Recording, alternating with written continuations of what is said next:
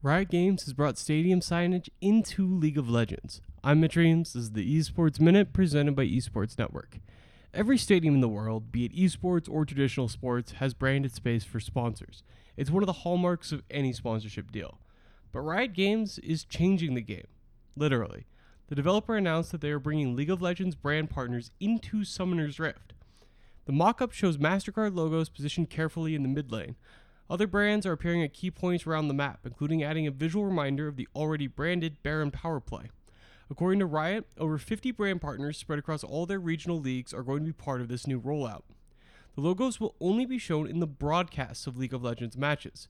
Even the professional players won't see the branded banners in match, they will be added for broadcast only.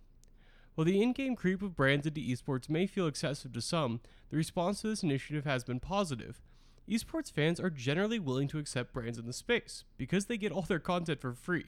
Brands are seen as a way to bring in revenue streams, especially to the regionalized esports leagues that desperately need new revenue.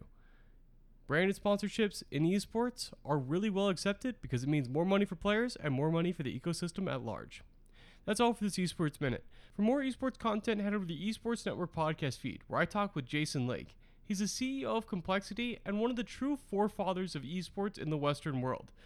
After founding Complexity in 2003, he's guided the organization for 17 years now. On that podcast, we talk about the history of esports and how the lessons learned in the past will help dictate the future.